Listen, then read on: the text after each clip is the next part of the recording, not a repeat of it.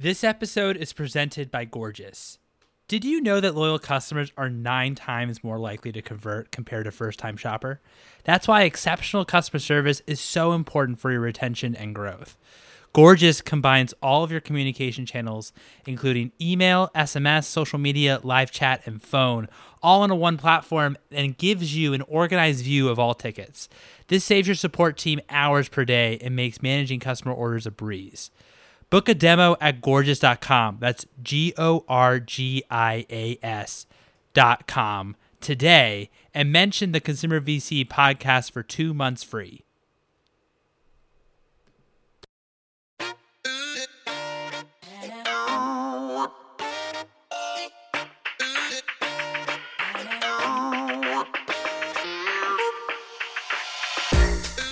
Hello and welcome to the Consumer VC.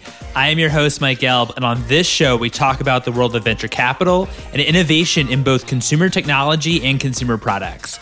If you're enjoying this content, you could subscribe to my newsletter, theconsumervc.substack.com, to get each new episode and more consumer news delivered straight to your inbox. My guest today is John Sherwin, the founder and CEO of Hydrant. Hydrant hydrates you faster and more efficiently than water alone.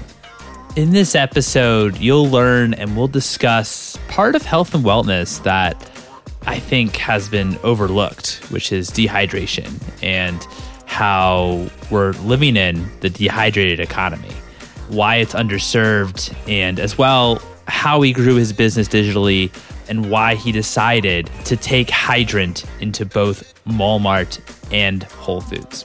Without further ado, here's John.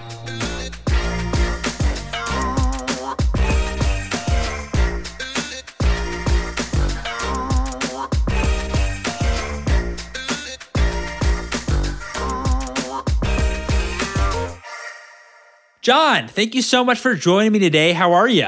I'm doing well. Thanks for having me on, Mike. Good to catch up. It's great to have you. Absolutely. It's going to be fun to catch up. First, I want to start from the very beginning. What was your initial attraction to entrepreneurship? I would say I have a, a number of role models in my family who are entrepreneurs themselves. My dad and his dad and my elder brother all have kind of in one way or another worked outside of the regular job system kind of started small businesses worked for themselves and you know when the time came to kind of get a job I, I, did initially get a job i worked in the bay area for a couple of years but it was at a startup always with a view to learning as much as i could in order to support a future endeavor of my own and i have a very supportive family and group of friends who you know want to see me succeed so I think that's that's what made it an easy choice for me to get into entrepreneurship.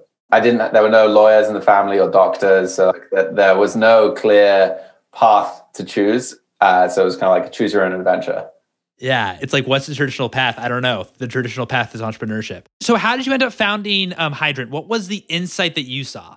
So for me, it was kind of a long journey from the insight to actually starting the business. The insight initially for me was in college. It was that I didn't understand dehydration or hydration properly, but it was causing problems for me. Once I did some reading, understood it better, I realized no one else understood it and that the existing products on the market weren't great at solving the problem for consumers. It took me a few years to, you know, I went to the Bay Area, got some learnings in the uh, startup world before I realized, oh, actually, this is something that I'm still looking for. It still doesn't exist on the market. I should just make this which is a big leap given that I have no background in food and beverage whatsoever, uh, or CPG for that matter. But that was kind of the journey was it's an education component and then also a lack of seeing what I wanted in a product on the market.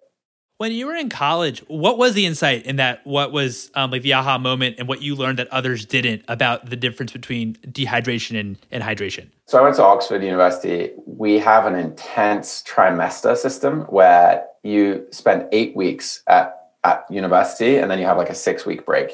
And in those eight weeks, you are packing in a ton of socializing, a ton of studying, sports, like everything is your, your calendar is just rammed. You kind of have to find a way to cope and still have fun, still get good grades, you know, still play sport. And for me, I kind of would find myself just generally feeling pretty run down and getting sick mid semester, just like a head cold from from being all go go go. And I started to look for ways that I could kind of hack my way out of feeling that way and be able to perform at my best. And I, I read and, and, you know, had friends recommend hydration as a way of, you know, staying ahead of the game. So I would start chugging a, a lot of water. And of course, that means I'm going to the restroom a lot. And eventually, this led to me experiencing Charlie horses or calf cramp muscles. Uh, sorry, calf muscle cramps. and I was like, what is going on? This makes no sense. I never got these before. Now I'm drinking a ton of water and I'm experiencing this. And a friend of mine who is an athlete said, well, this sounds like an electrolyte imbalance. Like this is something we know about in the athletics world. And I was like, okay, cool. I was studying biology. So I started reading up on electrolytes, on hydration, and kind of just learning about the, the concept and realized that what I was doing was throwing off my body's fluid balance by drinking only water. And that actually, if I was adding some electrolytes to, it would be a fundamentally different experience and it wouldn't cause that problem. First of all, thanks for sharing that. It feels like one of those things where when someone tells you that, I'd imagine that hydration's the issue. You're like, wait, what? Something as basic as hydration, right? I mean, it's so true that so many people don't think about hydration. We kind of just think that we're always hydrated and don't think that something that what sounds so basic can have such a dramatic effect on your body. Totally, yeah. I mean, and, and we see it even in just customer reviews. That that honestly is is part of what what brightens up my day on a regular basis is we pipe customer reviews straight into our, our company Slack channel and you read them and, and some of them it is transformative. It's like, oh my gosh, I did not think when I set out to do this, you know, years ago that we'd be having this kind of an impact. But it's so cool to see uh, where for some people it is just like that switch that sets off and they're like, oh wow, this was the problem all along. Um, and that's why really I view the problem for us as a company is yes, we're selling product, but we're also educating. People need to like understand that this could be the issue that's causing a lot of problems for them from an energy standpoint throughout the day. Well, then, how when you first started? Um, obviously, you you you identified in college that there's a problem. Not many people, maybe apart from athletes, that really have like a firm understanding or grasp on this problem. You worked in tech for a couple years in the Bay Area. Um, you got to see and experience that.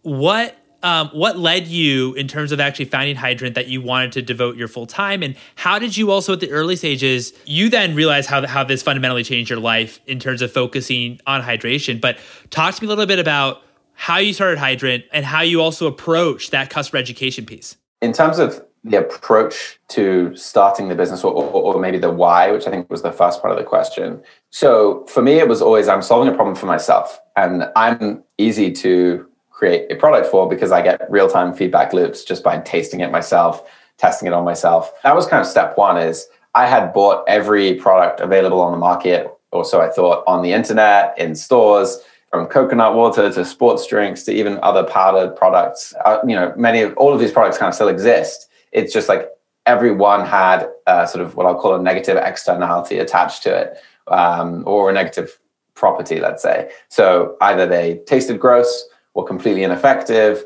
or they had artificial colors, flavors, and sweeteners, or in the case of uh, you know the big incumbents, were just like packed with sugar. For any of those reasons, I would feel guilty drinking it. Whereas you know you never feel guilty drinking water.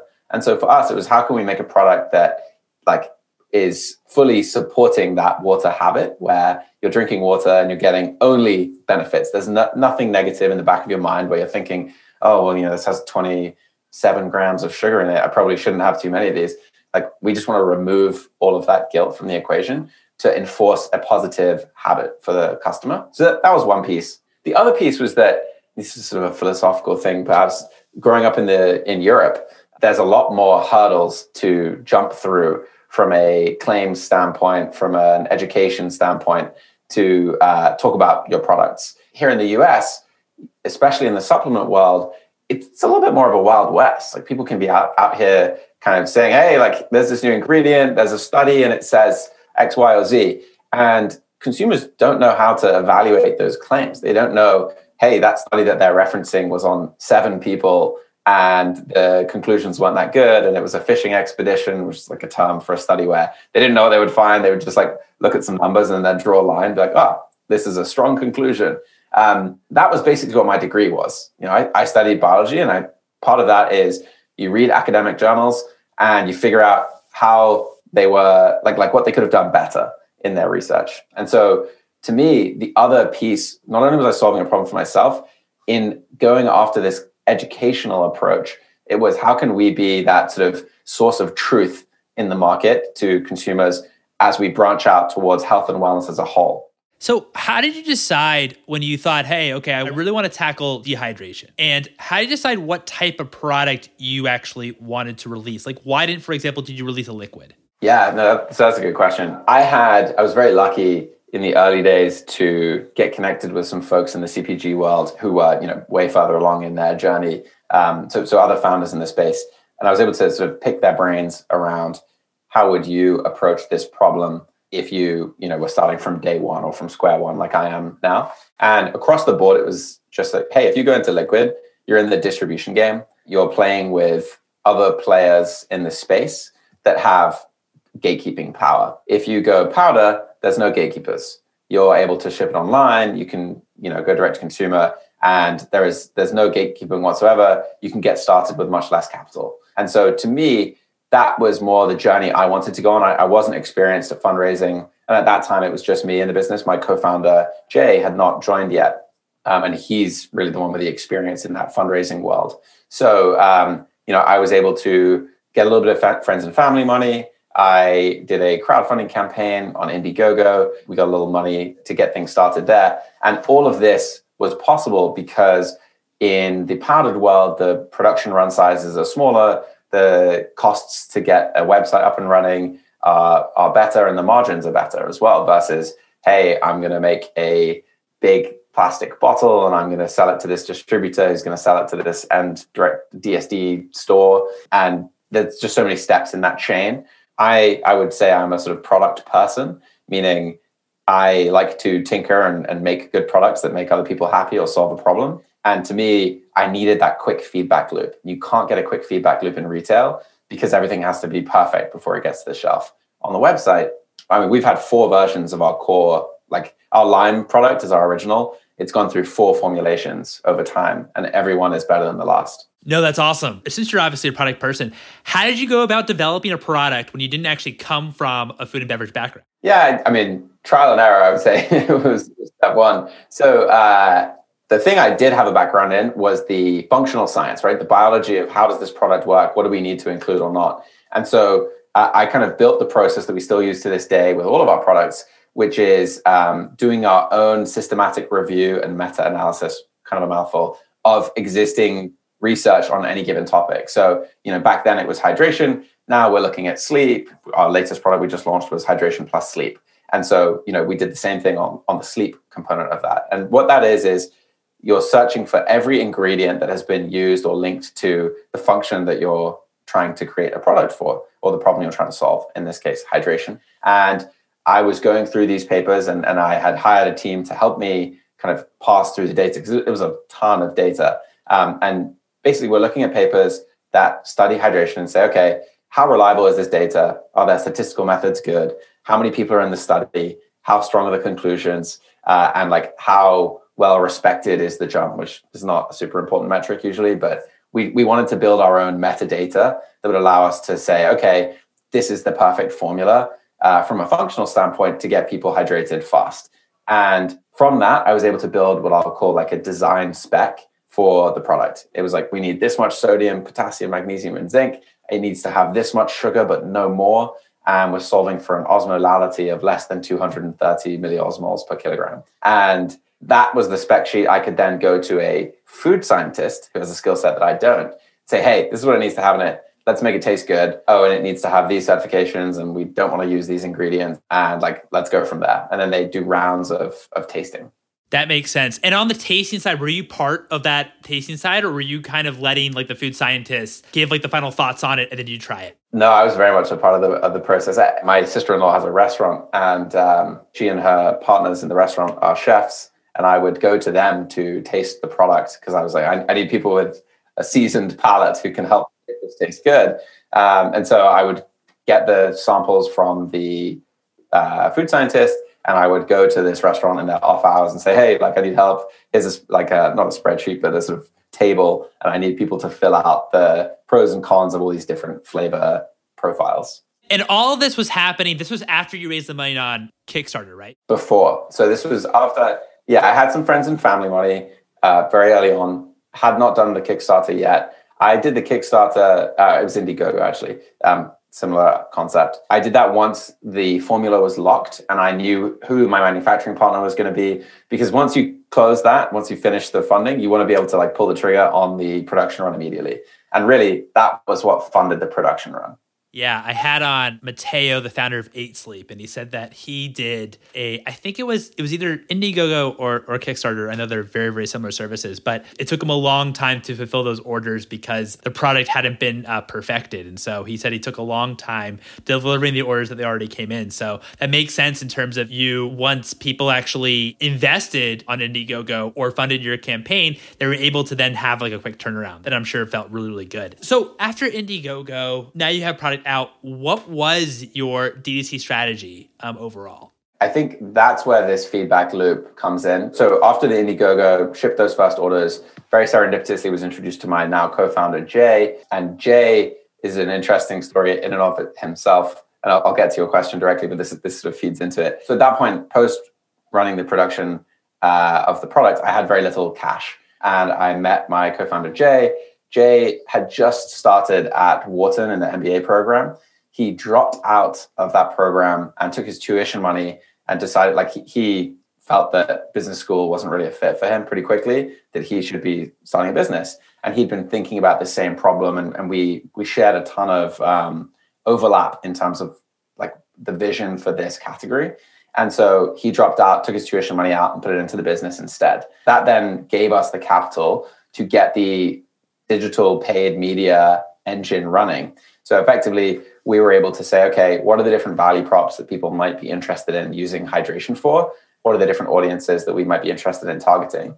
Let's just go out and do a sort of multinomial test where there are all these different variables and we test them against each other and we see two months later, okay, are people buying coming back more frequently or less frequently if they are this type of customer and they bought the product because of this type of value proposition so, for example, we might have gone after climbers uh, and like workout activities. That might be one of the groups. Or we could have gone after uh, an older population in the South for yard work, for example. Um, and, and we'd sort of like look through all of that data and figure out, okay, from this, clearly we should be going after this group first and tailoring our marketing to them. Got it. Got it. So you actually did growth marketing from day one, or like after the Kickstarter campaign and um, and everything, but like that was like part of like the initial strategy. Yes, I, I would say not directly after the Kickstarter. It was once uh, Jay joined the team, and we had that. Yeah, which was the sort of late summer of 2018. So I mean, like September 2018, basically. Uh, that was when it really started. And yes, from from day one, the strategy was very much like we need to learn about customers. We need to learn about our product. We need to get feedback. And the fastest way of doing it is just, you know, bring the customers in through Facebook, Instagram, uh, get product out to them and start collecting reviews, start to see like what is the cost to acquire a customer who's into climbing? What does it cost to acquire a customer in their 20s versus in their 50s? Um, and so it was very data driven. I'm just curious, who were the easiest customers to acquire? I don't know if I have a demographic answer in terms of ease of acquisition. I do remember though that the hangover segment being particularly sort of low cost to acquire.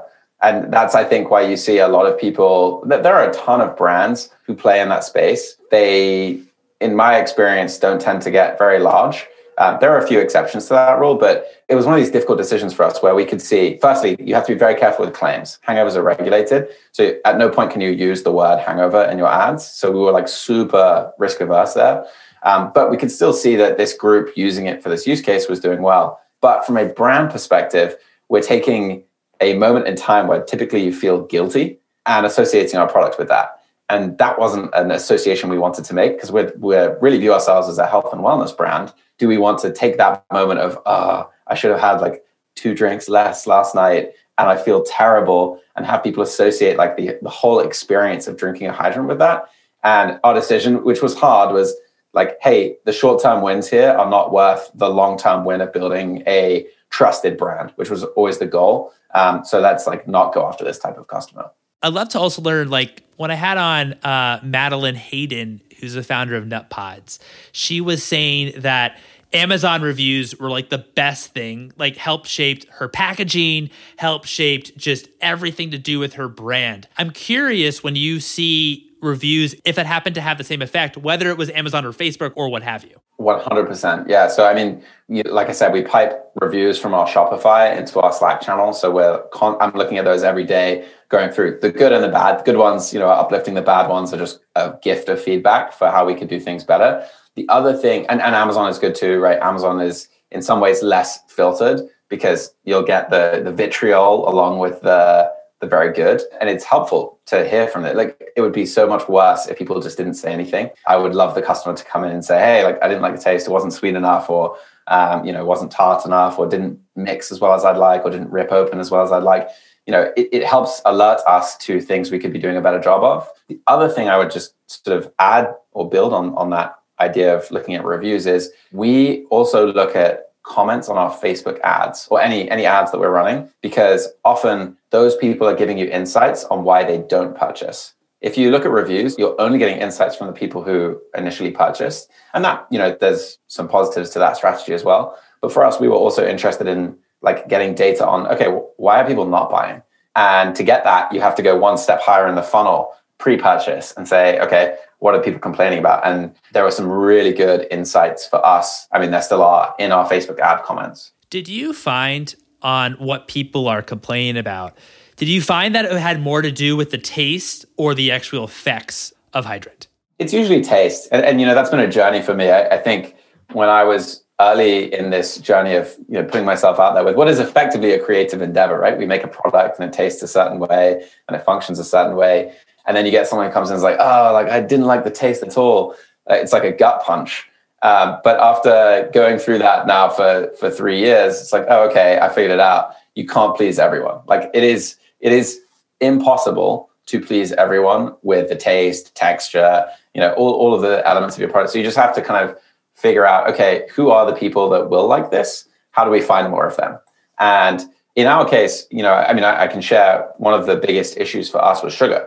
So sugar plays a functional role in hydration, um, but you want just a little bit. You don't want too much. And this like balance is a very difficult thing to market around because the way the world works now is moderation isn't sexy. You either want like zero grams of everything or a lot of grams of something like protein. And so we were playing in this world of, hey, we have uh, four grams of added sugar in our hydration mix. And that four grams, if you compare it to, you know, a leading sports drink, you're looking at 32 grams in a in a similar size um, with less electrolytes. So our ratio of electrolytes to sugar was way better. But still, in the ads, we'd get people just like I remember comments saying like sugar is poison and using like skull and crossbones emojis. I'm like, how how can people be having such a strong reaction to these four grams that are speeding up the process of hydration? Like they're there for a reason. And eventually we kind of realized, look, this is a clear signal that we should be making a product that also like that caters to this audience. Even though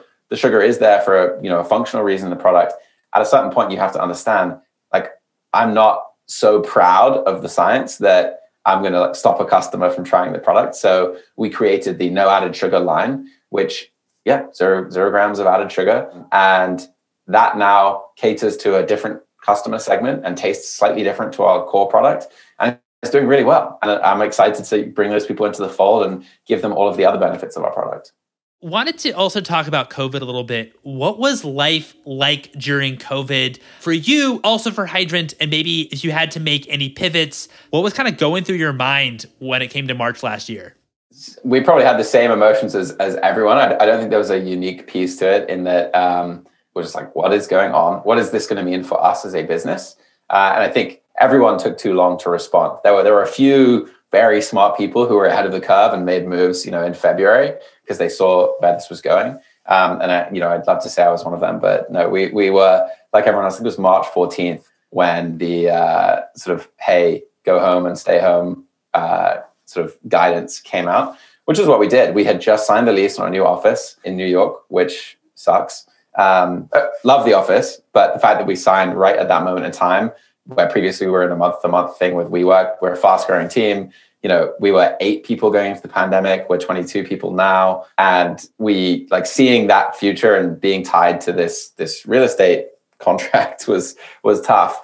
Um, but other than that, I have to say we were remarkably lucky. The, the biggest impact on the business was that a lot of retail reviews were pushed back. You know, there were in those first couple of months, retailers were saying, "Hey, we are only looking at the absolute core products that people need to survive." So it's got to be grocery. Uh, so it's like bottled water and food. You guys are like we sit in the whole body category in Whole Foods, for example. So it's sort of supplement adjacent, and that was not considered, you know, an area of focus. So you know, we were in Whole Foods in New York. Their traffic just went off a cliff, um, and they were limiting how many people could be in the store and that sort of thing. So we definitely experienced some effects, but of course, like the majority of our business is online, and so that piece sort of offset the negatives we got from the real world what was your um, or what is your retail strategy? I know now you're in Walmart, which is amazing. How do you think about retail, especially during these times? Yeah, I mean, it's been a weird time to be in retail. I think the way we think about it is we want to be as data driven as possible. So we want to try a number of different channels and kind of see what's working and what's not working. And generally, we want to put resources behind a test enough to sort of say, is this a thumbs up or is this a sort of like hold for a while or a thumbs down this channel's not for us or this particular chain is not for us i think for us though given that we've spent some time building brand online getting into retail and just building that brand awareness and getting that exposure is such an important piece of sort of spreading your wings and going from direct consumer only to being able to for example run let's say a national tv campaign we did that once during COVID when ad inventory was really cheap. Um, but at that point, we only had distribution in Whole Foods Northeast and on our website and on Amazon. And so, like in that scenario, we probably got, I don't know, let's say a few hundred thousand eyeballs on our content, but not that many people necessarily were going to go from their TV, go to our website, place an order, go to Amazon, search, place an order. However, if we were in all of the Walmarts that we are now, all of the CVS stores, the GNCs, HEBs of the world, we would have been able to pick up some of that demand from running those ads. So it, it opens up these more broad awareness campaigns as a tool for us. And, you know, I think the trend we're seeing in the market is powdered hydration is here to stay and it's growing very fast. And, and we want to make sure that we're a part of that wave. So that, that that's kind of like speaks to the strategy a bit. Was it also tough since you were really defining or starting a new category, convincing retailers of this new category? Yes and no. I think maybe in the very early days it was. At this point, you know, we've seen the sale of two of the big players in the space to massive companies, uh, which is very validating. And at this point, like every buyer is aware of what's going on. There's no buyer who's like, oh, what is this powdered hydration mix? Where does this go? They now are figuring out their shelf sets, figuring out where in the store it belongs yeah, basically solving for their customer uh, and, and for their velocity. So yes, I would say early on, two years ago, it was probably a little bit tricky, but now not at all. Just thinking about the retailer, especially with Walmart, since you're in Walmart nationally and Walmart's in a lot of secondary and tertiary markets, how did you think about building brand awareness and building brand trust with customers that are located in secondary tertiary markets that might not be familiar with the Hydrant brand online? Yeah, I mean, I'd say that's a problem was trying to figure out. The transition from being direct consumer only, where you can tell really rich stories about the product and about how it works and, and all of that stuff, is a tricky one. And and no one on our team initially had that retail experience. We we we now have a retail team who are great, and you know we've gone through a bit of a packaging redesign approach to try and build that trust at shelf. Because you have, I think the rule is three seconds to get someone's attention and to get them to want to put it in your basket. So like in those three seconds, how are you managing all of the different thoughts that are going through someone's head and the considerations they're making. Um, so for us, it was like redoing our packaging to some extent, and we've had to take a really close look at price as well. So price, packaging, um, and and making sure that those things that align. Oh, and pack size is the other one. Um, that's partially to do with what other people on the shelf are doing, um, but you have to figure out. Okay, you know, in a tertiary market, in a Walmart, for example, what is the ideal price point and pack size that you want to be on the shelf at. And those are things that in the ecom world, I could change the pack size within, you know, a night. I could double it and just say, hey, we're going to take two packs together. Great, we've doubled it. Let's see like how this affects the business. At retail, you just you just don't have that that ability. You have to go through a whole buying cycle to change the pack size, and um, it's a slow moving beast. takes a lot to get used to it. Um, and you know, I, would say we've had a ton of learnings in this past year. It's been a weird year to learn due to COVID, but um, we are coming out swinging and just continuing to to like open more and more doors. I love that. I love that. Since you're in both Walmart and Whole Foods, and those customers speaking very generally are can be quite different. Whole foods typically is is much more maybe the premium customers. That used to uh, paying premium prices. Do you approach packaging how you group products differently when it comes to those consumer segments? So the quick answer is no. And the way i'll frame it is we're small and fast growing and so when we first approached whole foods we had a total of three skus the grapefruit the lime and the blood orange hydration mixes which are the three that are in Whole Foods Northeast. By the time we got to Walmart, we now had energy SKUs. We, uh, I think, also had immunity SKUs at that point. And in this past, you know, few months, we've also launched a sleep product. So, like, what we are to a customer is different to what it was when we were just in Whole Foods. So, um, what we have on the shelf is is subsequently different as well. So, Walmart, we have we have one of our energy products in there, along with those core hydration ones. And I, I think we defer to a buyer to some extent to know what their customer is going to want and they and they really do those buyers are looking at all of the data they can to make the right decisions within their shelf set and you know i'm not going to know their customer better than they are if they say hey look this one's not going to move but that one is really going to move so for example like the no added sugar hydration or the with sugar hydration that's the kind of decision where i'd say buyer you tell me what's better for your customer that makes a lot of sense. And just relying on the actual buyer to figure out, okay, these are all the products I sell. Um, which ones do you actually want or would actually appeal to your customers? That's very cool. Very cool. We give them we give them a little bit of our own data as well. We say, hey, like this this is a bestseller, uh, and and this one is not a bestseller. Like make sure you add that into your calculus but we definitely want them to have a seat at the table in, in making those decisions yeah. It's a very collaborative process. Yeah. What was your approach at the very beginning why you chose to fundraise and how you thought about as well picking your partners? Yeah so i, I have to firstly caveat all of this by saying my co-founder jay deserves uh, far more of the credit for the fundraising than i do and for figuring out that strategy. But i'll, I'll speak to it as well as i can as i am in the room and involved as well um, so I think firstly you have to make that decision very early in the journey. Is are we a bootstrapped, relatively slow but sustainable growth company, or are we going for the like let's go fast and break things? I guess to steal the Facebook phrase. And for us, we both felt pretty pretty clear that we saw the opportunity in the category. We could see that it was heating up, and that the time to move was like yesterday. There was no time to wait and move slowly if we wanted to build a big business and have a lot of impact. So for us, raising money was the obvious choice. Uh, and so what we did is set out pretty much immediately after my co-founder had joined, and, it certainly helped that he put his business school tuition money in. You know that that shows a level of conviction around the idea and the team. Uh, and at that point, the team was just the two of us. That gets other people excited. They can see, okay, something's going to happen here. So initially, um, we turned to a group, like an, a network of angels. And I, I, don't mean like one of these network groups where you go and you pitch in front of a number of angels. It's literally like people who we knew or were connected to who were interested in the idea and wanted to back us.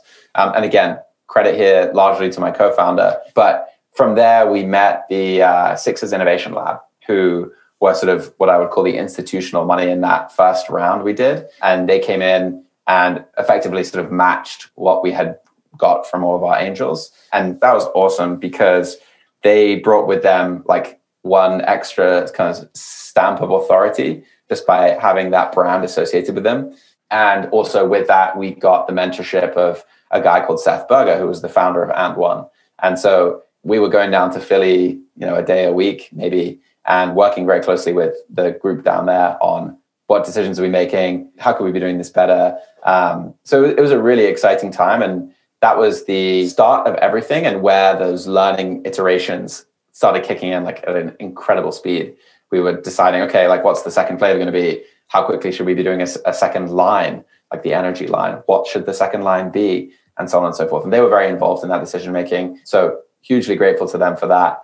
Uh, and then as we've grown and like the market has kind of proved out that, hey, it's not just two guys with a powder that they're selling. It's now sort of a company and they have multiple product lines and they have traction, um, the conversation becomes quite different. In that scenario, you know, if, if I think about the Series A round, for example, which was back in uh, late 2019, in that example, you're kind of a team, the, the, the investor is making a team bet plus a category bet. So they're looking at, okay, what have you done so far? Uh, what like do we believe in you as operators of this business and, and the sort of vision that you have for it? And does that vision align with our view of this product category growing? And again, you know, powders, functional powders as a space is growing very quickly. Um, and so that that's kind of the intersection of of what we're asking of investors there is like, hey, look at us and look at the space and make your decision on whether you think we're backable or not.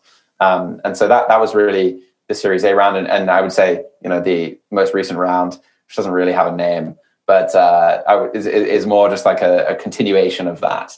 That's awesome. That's really cool.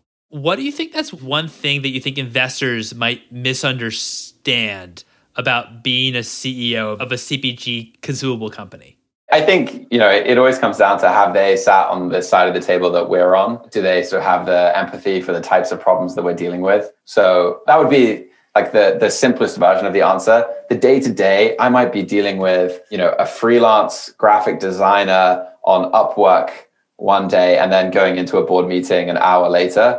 And it, it might be that something was royally screwed up that hour before. And, and there's no way of drawing the line between those two things. Like I, now i'm dealing with freelance designers from upwork a lot less. But it, it's kind of like the mundane and these like the zooming in and zooming out that is required on a, an hourly basis is exhausting. And that's something that is you know that's part of the job right? Um, and i don't know to what extent all of the vc world is sort of necessarily aware that it's not that i have um, you know a number of minions that can help me with this stuff. Like we have a team they're awesome. But even with that like i've got to be in and out of the weeds on a regular basis someone told me that being a CEO sometimes is doing all the things that other people don't want to be doing. I'd say it's pretty accurate.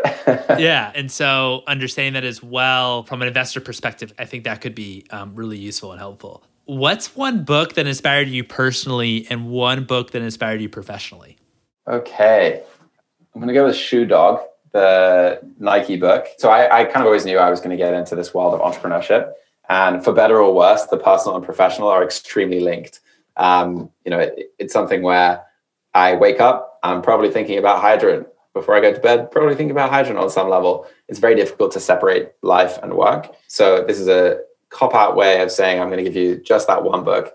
The reason I like Shoe Dog is it kind of illustrates the tying of the company to the founder's life and and how like inextricably linked those two things are. Um, and I mean, he just writes so well. It's a compelling story, well written. Uh, you, it makes you root for what is now an absolutely massive company that dominates. People still root for them um, in a way that you don't find people rooting for like the biggest beverage companies. And I think that's a, an amazing thing, and it just shows how good they are at storytelling. No, absolutely. Shoe Dog is the most recommended book on the show. That's great. That's great. What's the best piece of advice that you've received?